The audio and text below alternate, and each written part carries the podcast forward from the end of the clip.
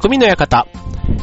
川崎匠です。チュアヒョウ .com の協力でオンエアしております。はい。えっ、とね、先日というかテレビで、えっ、と、アイリス大山さん。ね、大山ってあの、えっ、と、ホームセンターとかね、よくあの、棚田とか、うんと、なんだろう、衣装ケースだとかね、なんかああいうイメージから、あとは家電とかもね、結構いろいろアイリス大山製品のものってありますけども、で、うちはね、そこまでたまたま見る機会がなかったから買ってなかったんですけど、たまたまテレビでね、えっ、ー、と、そこの会長さんが出てる番組があって、で、その品質というか、あの、商品開発へのこだわりだとか、ね、あとはなぜ、こう、いいものが安く売れるのかとかね、あとはその、な、どうしてそのね、消費者の心をつかむ商品が生み出せるのかって、その、なるほどっていうか、ね、なんかその、うまく作り手のね、えー、売りたいものを買ってもらうっていうことじゃなくて、消費者の欲しいものを形にしていくみたいな、まあそういうね、発想の話をしてで、あ、なるほどなって、じゃあこういうラジオもね、自分の喋りたいことを喋ってるということよりは、ね、聞いてくれるこのリスナーの皆さんのね、何を聞きたいのかっていうところにちゃんと答えていかないとダメだななんて最近こう、改めてね、もう10年近く経とうとしている中で、改めてこの番組の位置づけ、役割なんかをね、考えたりしてるわけなんですけども、まあ、役割なんていうのがね、ちょっとまたサラリーマンっぽいところかなとは思うんですけども、まあせっかくね、これあの、なんかのご縁でこう聞いてくださってる方が少なくともね、今回のこの回もいらっしゃるということで、ね、少しはね、ちょっと役に立つね、話、まあ、匠の館自体はね、基本的には情報番組として、何かしら、あの、知識としてね、皆さんにふーんっていう風に言ってもらえるような、まあそんなネタをね、まあ皆さんにとってのプラスアルファの情報をお届けしたいという、そんな思いでやっている番組なんですけども、はい、まあ今回ね、まあそういう意味ではこの春先、ね、これからまたね、もう卒業シーズンは一段落した感じで、次はね、入学だ、入社だとかね、まあそういった形で初対面の人たちとね、会う機会も多いと。ね、あの、初めましてから、まあその人がね、どんな人か、まあ第一印象、見た目みたいなところももちろんそうですし、あと会話もね、まあまだね、探り探りというところから、まあ少し慣れてきたらね、なんかその人のね、こう、ポテンシャルとまで言うとまだなんなんですけど、こう、なんかその人、相手とね、こう話をしてて、おすごいなって思うところって結構ね、言葉の中で、えっ、ー、と、例えば、こう、単語力が多い。別に、あの、難しいことを喋ってる人がってことではなくて、なんかその、言葉、ね、芸人さんなんかはすごくそういう意味では言葉巧みというか、ね、えっ、ー、と、まあ、ボキャブラリーが豊富だなぁなんて思う一方で、ね、結構その、言葉を知らないみたいな風にね、思われたりすると、なんとなくあの、自分もある程度ね、大人として生きている中では、やっぱりボキャブラリーが足りないなぁなんていう場面に、ちょっとね、自分がいたりすると、ちょっと恥ずかしいなって、ちょっと勉強不足かなぁなんて思ったりするわけなんですけども、まあそういう意味で、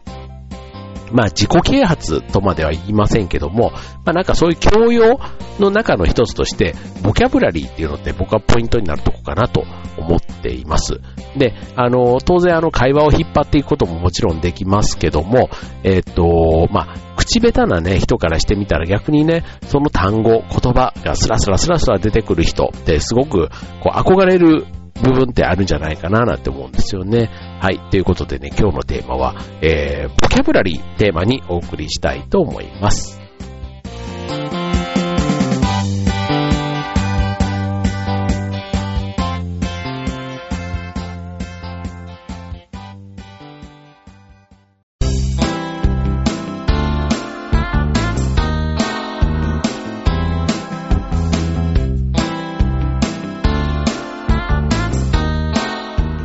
はい、えー、今日のテーマは、ボキャブラリーということでね、はい、えっ、ー、と、ボキャブラリー、ね、決してあの、おしゃべりということとは違って、えっ、ー、と、豊富なボキャブラリー、要は知識、教養がね、あるという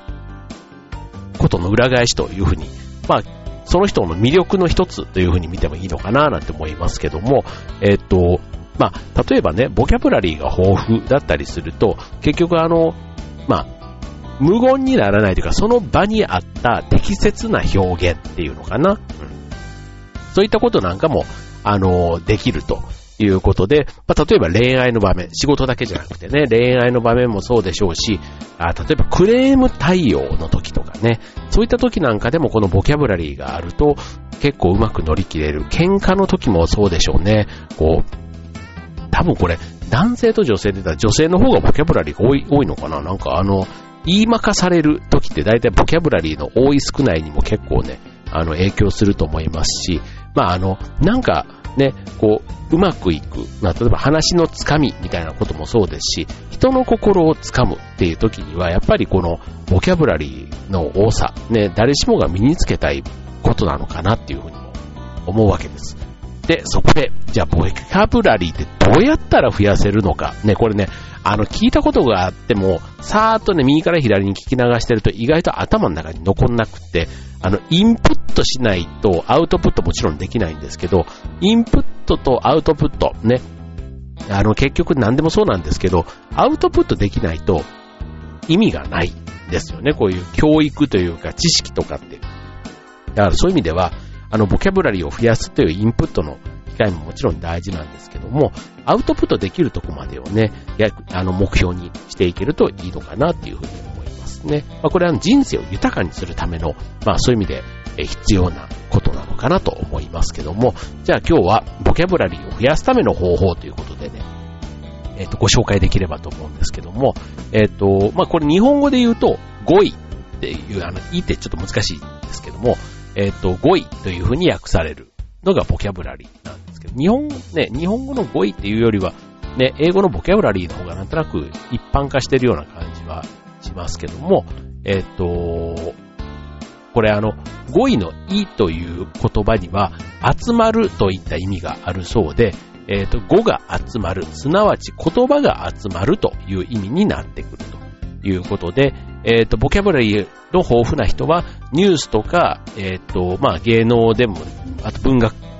系でも何でもいいんですけども、まあ、いろいろなね、言葉を知っているということです。まあ、切り口はさておきね、あの、その分野において、まあ、言葉の量が豊富ということで、まあ、あとはこれあの一つのことだけじゃなくて、いろいろなことに対して関心があって、こう知識の扉がたくさんあるという、そんな風に引き出しの多いなんていう風に僕なんかたまに言いますけども、そういう、そういう人。で、だから結果的には自然と話すな中身、ね、話の中身が濃くなってくる。ね、しかも分かりやすい。なんていうところが、ボキャブラリーが豊富だと、えっ、ー、と、そんなメリットがあるというところですね。はい。で、あとは、あの分野、ね、例えばあの芸能関係の単語はすごく知ってるけども、文学の知識がないっていうと、結果的にはその繋がっていく話の繋がりが、こう、濃淡が出るというか、深い浅いが出てしまうので、結果的にはなんかあるところだけはすごく深く喋れるけどもっていう風になってしまうということなんですね。で、結局そうすると、ある分野はすごく喋るのに、ある分野は全くないってなってしまうと、まあ、トータル的に言うとボキャブラリー乏しいというふうに、まあ、印象としては映ってしまうということなんですね。はい。で、えー、っと、まあ、ボキャブラリーをね、増やそうとする努力自体はそんなに実はでも難しくないということで、えー、まずご紹介していくと、一つ目、はい。まあ、誰でもできる方法ということで、本や新聞を読むということです。はい。まあ、これあの、えっ、と、まあ普段からね、活字を見る機会って、まあ最近で言ったらね、まあ、新聞を取らずにスマートフォンとかね、ああいったものでニュースをチェックする人って多いと思うんですけども、あの、まあそれでね、こう、読み流していろいろなことを知ったという感覚になりがちなんですけども、それはちょっと違うとということなんですね。いわゆる流し読みをしてしまってると、それはあの、大体のことを掴んだり読み飛ばしてしまっていて、えー、まあ、大体の中身はね、あの、確かに分かってるんですけども、それだけだと、やっぱりボキャブラリーが増えていかないんですね。はい。あの、ちょっとした情報を覚えているだけだと、やっぱり忘れてしまうということで、はい。なので、えっ、ー、と、ボキャブラリーの豊富な人は、そのことを、えー、ちゃんと理解して、ね、いろいろな場面で言葉として出せる、アウトプットができるかどうかというのがやっぱりポイントになってくるということなんですね。はい。なので、えっ、と、まあ、最適なもので言えば、一つは新聞。ね。新聞はね、一つあれは新聞社がアウトプットとして出してるやつなので、まあ、あれをね、えー、自分の言葉として、スポーツやコラム的なものも含めて、まあ、知識の宝庫というふうに言うことができるので、まあ、いろいろな言葉をね、覚えるツールとしてもとても役に立つというところですね。はい。まあ、流し読みと違って、活字を目で追っていくことで、まあ、記憶にも残りやすい。ね、あとはそういう適切な表現で新聞なんかはね、えー、出てることが多いので、まあ、たいえー、と、適切かつ、いろいろな表現の仕方、ね、それを読み比べてみたりすると、一つの記事でもね、いろんな書き方をしていることが、またそれがね、ボキャブラリー、あの、言葉の幅を増やしてくれるきっかけになるということですね。まあ、小説なんかもね、こう同じ、その場面を想像させる表現の仕方っていうのは、やっぱりあの、作家さんのね、すごくテクニック的なものだけじゃなくて、その味わいっていうのかな。うん。そういうのもやっぱりこう、あの、その場面をね、例えるときに、そういう表現をさらっと言えたりすると、なんか取ってつけたような言い方じゃなくてね、あ、この人なんかボキャブラリー豊富だなっていうふうに思われるんじゃないかなと思いますね。はい。まあ、こういったあの記憶に残っているものを何かの時に言葉となって出すという、ある意味これがトレーニングなんだろうなと思いますね。はい。続いて、えー、あ、ですね。はい。で、ちなみに、あのいきなり、こう、レベルの高いものから始めないのが大事です。はい。あの、自分のアウトプットを、あの考えた時には、例えば新聞を読む場合も、えっ、ー、と、まあ、ニュースとかね、まあ、堅苦しい社説とかではなくて、まあ、スポーツ記事でもいいですよ。はい。なんか自分の興味のあるものからね、まずは読んでいくというところ。で、あとはその読む習慣をつけてから、まあ、スピードも上げながら他の記事にも広げていく。なんていうのはとてもいいんじゃないかなと思いますね。まあ、僕なんか結構雑誌とかをね、こう読み流しな、これも、まあ、なんか雑誌の読み流しとネットのね、ニュースの読み流しが、まあそんなに違いはないような気はするんですけど、どうしてもね、ネットだとあの、記事の量が少ないから、ね、なんか本当になんか、こう、一部分、まあ長い記事ももちろんありますけども、そう。だから、あの、ヤフーニュースとかね、あのトップニュースだけで出てくる量のものよりは、もう少しまとまったちゃんとした文章になっている新聞とかの方が、まあ、情報量というか表現の仕方っていう意味では学べるということかなと思いますね。はい。で、えー、続いて二つ目。えー、いろいろなことを深く考えるようにすると。ね、浅く広くっていうのももちろんありますが、まあ、狭く深くということですね。そこを、えっ、と、いろいろなこと、だからまあ点を増やしていくっていうことですかね。はい。まあ、あの、えっ、と、イメージをしながら、うん、例えば何かの記事を読む場合に、どっかの地方の記事だったりすると、その土地のね、例えばあの有名なお土産だったり、名産品とかね、なんかあの、でもいいですし、なんかそういったものを掘り下げていくというのが大事ということですね。はい。まあ、あの、小説を読んでいた時でも、自分がどの登場人物の立場でね、えー、そのシーンを見ているか、なんていうことを考えてみるということで、え、ー、と、そうするとその時の場面、情景、えー、表現の仕方なんていうのが自分の脳にイメージとして残るということなんですね。はい。まあ、あの、言葉自体を覚えているということではなくて、その、まあね、当然暗記物はね、おのずと限界がありますので、こう、イメージをね、えー、持ちながら、なんかそれを体の中に染み込ませていくっていうんですかね。はい。まあ、そういう風にした方が、えっ、ー、と、覚えるのも、あとはそのアウトプットするのもやりやすいと。ね、あの、自然と言葉が入ってくるみたいな、そういう感覚ですかね。はい。ということです。はい、続いて、文章を書く経験を増やす。まあ、メールはね、よく打つとは思うんですけども、えっ、ー、と、まあ、読むの次は今度書くですね。はい。えー、漢字とか特にそうなんですけど、読めるけど書けない漢字って結構多くないですか？そう。読めるけど書けない。まあ、憂鬱とかね、よくね、そう、典型ですけども、ああいった、そのね、バラとかね、なんか難しいああいう自覚のね、多いやつではなくても、ね、なんか意外と、あの、シンプルなやつとかでも、うんと、全然読むのは読めるんですけど、書けって言われると意外とちょっと、おってなったりとかね、しませんなんか？で、えっ、ー、と、書くというのは、この行為自体は当然自分の知っている言葉をね、書くわけですから、そう、これを、えー、まあ、会話の場面でも、結局、あの、頭に浮かんだ言葉を、口で、口で伝えること。ね。だから書く経験ができていれば、それをね、口で伝えることができるわけですから、そう、言葉自体が繋がってないと会話にもならないと。で、書くことがその練習にもなるということなんですね。はい。まあ、これもね、あの、さっき言った、あんまりレベルの高いとこからやるんじゃなくて、身近な話題からやることが大事と。まあ、日記とか自分のメモみたいなところからでもいいかもしれませんね。はい。まあ、あの、ブログとか、ね、ああいったものをもし、あと Facebook とかね、Twitter でもいいと思います。ね、ああいったものとかで、まあ、自分の気持ちをね、表現してみるときに、ちょっとした工夫、ね、えー、ボキャブラリーを増やす練習で、えー、やってみるのもいいんじゃないかなと思いますね。はい。えー、っと、例えば、うん、まあ別にあの、食べも、飲食店に行って、ね、美味しいスイーツを食べたなんて言うんだったら、そのスイーツを食べたっていうことに対して、こう、なんだろう、表現の仕方？うん。とか、あとは、あの、文章の作り方？なんていうのもね、意外とこの句読点の打ち方とか、ね、どこで、こう、文章をくくるか、なんていうのも、あと、だらだらね、書いちゃうと読む気が失せたりする、なんていうことで、ね、この辺のあの、文章の書き方みたいなところももしかしたらボキャブラリーのところともちょっと繋がってくるんじゃないかななんて思いますけども。はい。まあでもあの、人に読んでもらうやつ。例えば僕なんかもあの劇団のやつとか、あとはその、えっと、船橋競馬場のね、あの自分がやってるチーム88というその団体からメールを出すときなんかは、えあのメルマガとかをね、たまに出す機会があるんですけども、まあ、その時にね、なるべくその読み手の人に、ね、楽しく印象づくようなって考えると、表現の仕方ももちろんですし、あとなんか季節のご挨拶みたいなものもね、なんかあんまり印象に残らないから、そういうところもちょっと工夫してみるなんていうのはねこのボキャブラリーの、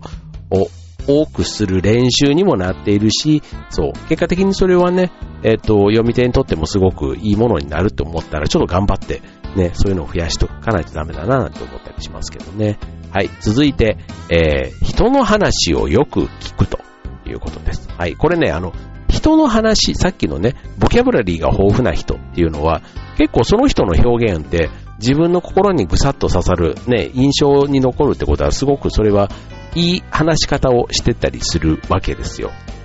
だから人、えっ、ー、と、人の話を日頃からよく聞く習慣があるとなると、それをね、ちょっとあの、受け売りじゃないですけど、自分が気に入った表現とかをそのまま自分が使ってみるっていうのはいいことかなと思いますね。逆にあの、ボキャブラリーが多い人っていうのはね、結構人の話もね、ちゃんと聞いている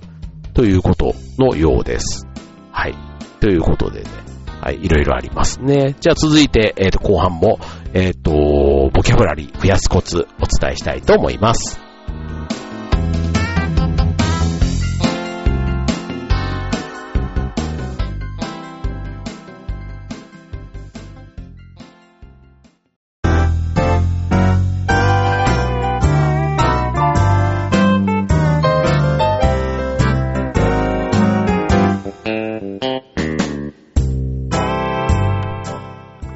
はい、えー、今日の匠の館はボキャブラリーをテーマにお送りしております。はい、えーと、言葉ね、僕もそんなにね、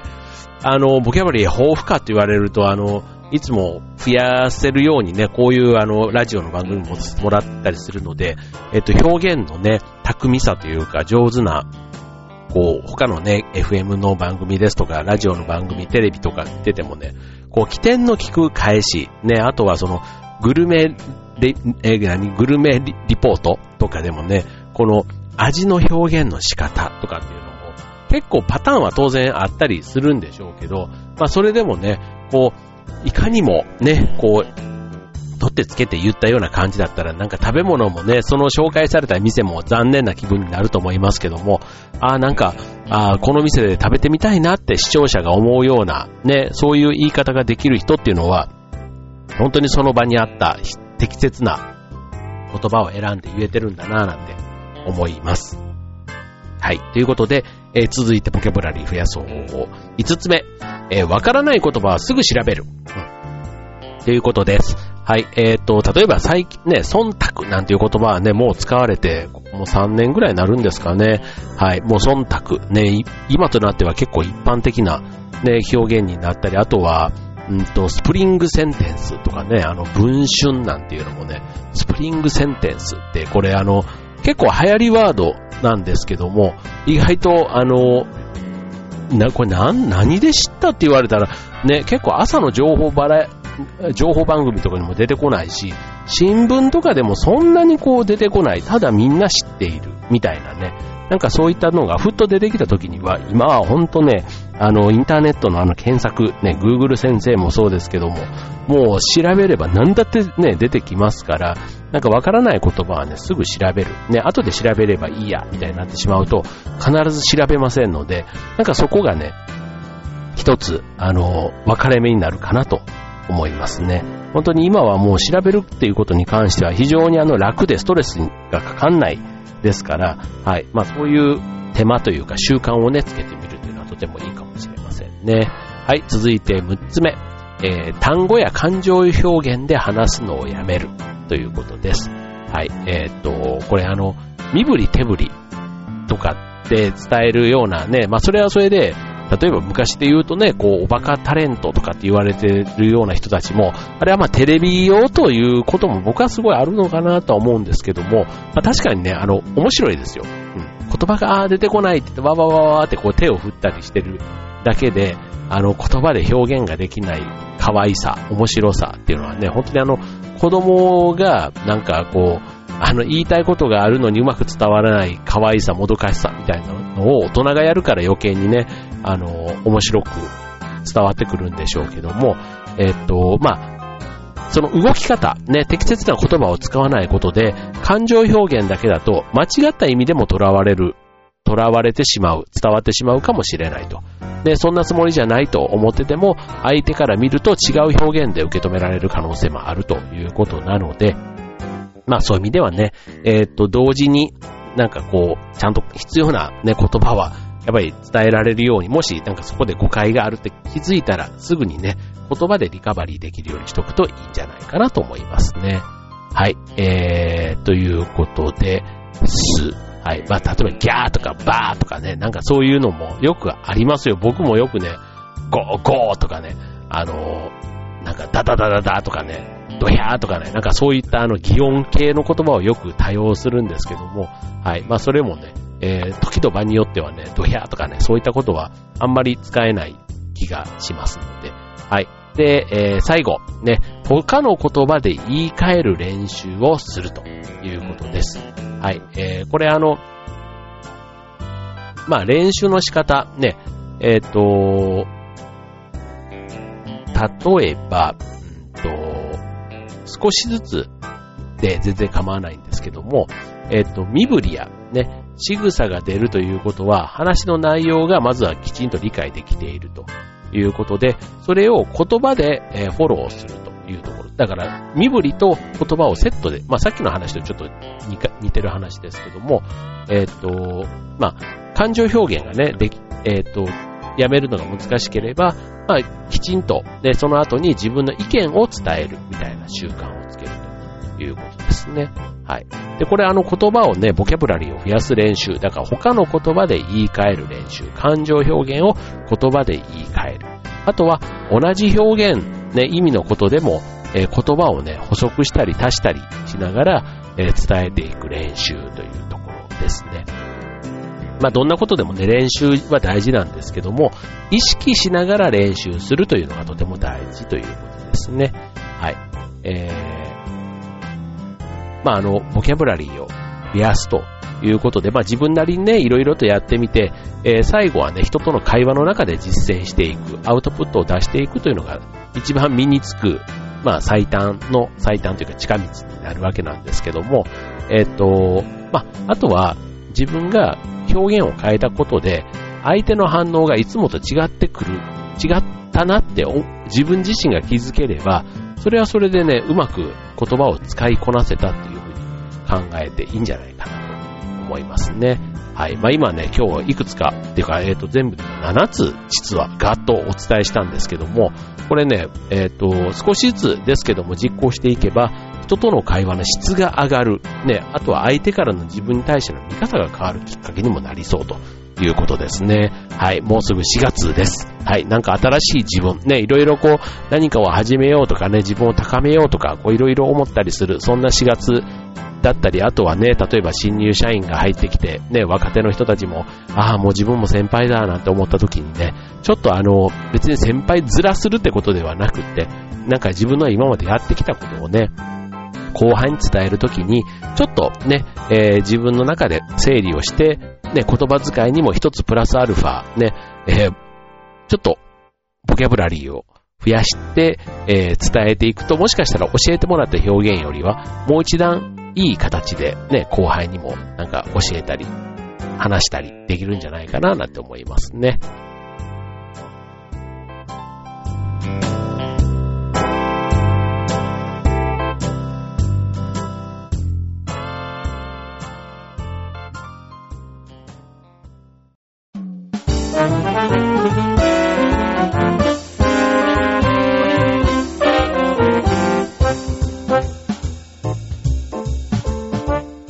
い、えー、ということで今日のテーマは、えー、ボキャブラリーということでお送りしています。はい、ということで、えっ、ー、と、まあちょっと終わりが近づいてきましたので、まあ結局ね、ボキャブラリーがないとどうなるって話なんですけど、まあ、人間はね、会話をこう楽しむ生き物ということで考えると、まあ自分の気持ちなんかをね、こう伝え合って意思疎通を図ると。だから、えー、ボキャブラリーがないために、えー、結局コミュニケーションがうまくいかずに人間関係にも大きく影響することがあり得るということですね。はい。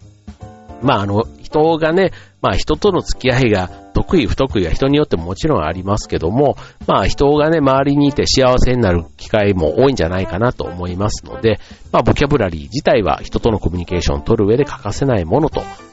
えると、まあ今日はね、その引き出しを増やすね、ボキャブラリーを豊富にするコツということでお送りいたしましたが、これないとどうなるかって言ったら、例えば自分の言いたいことが伝わらないとかね、そう、あの、とか、あとは、あの、頭が悪い人と思われる。なんか結構これね、あの、ちょっと心当たりというか、ありますね。まあ、僕が別に、ね、あの、偉そうなこと言うわけじゃないんだけど、えっと、自分ができるかできないかはさておきなんですけど、この人表現の仕方が上手じゃないななんて思うと、あもう、ね、なんか、なんていうの、人、自分が言うか言わないかさておき、人のことはなんかよく分かったりするんですよね。そう、だから、あの、そう、頭が悪いって言ったら失礼ですけども、あの、話すことがね、話が続かないというか、ね、そういう風に思われてしまうと寂しいのでというところです。はい。あとは、あの、さっきのね、文字に書くという話もありましたけども、やっぱりね、ボキャブラリーが、あの、貧しいと、文章も表現も稚拙になるんですね。だから文章を読んでも理解できない。なんかだらだら長くなって、結局何を言いたいのかが伝わらないとかね、そういったことにもなりかねないということ。あとその逆、人の話を理解できない。なんかいきなりね、これとこれがこう言ったけど、うんって、うん、よくね、こう、えっ、ー、と、今の話分かんなかったんですけどって言ってくれる人はまだ言える人、ね、そういう風にして自分を、ね、えー、言える人はまだいいと思うんですけども、あの、やっぱり、あの、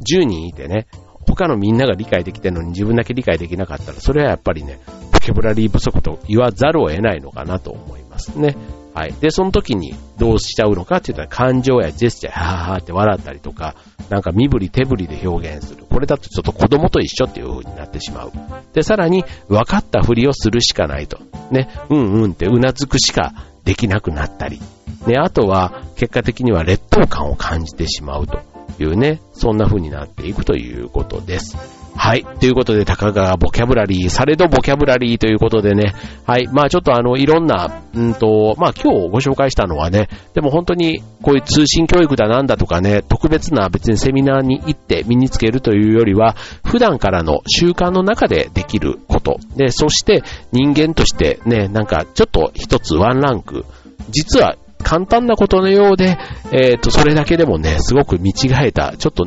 内面が磨かれた、そんな感じになるのがこのボキャブラリーを増やすことなんじゃないかなと思います。はい、ということで、まあ何気にね、普段から新聞とかね、周りにある環境にいる人はぜひね、意識的に、意識的にね、読むということが大事なようですので、ぜひ、えー、チャレンジしてみてはいかがでしょうか。はい、ということで今週の匠の館、ここまで。バイバーイ。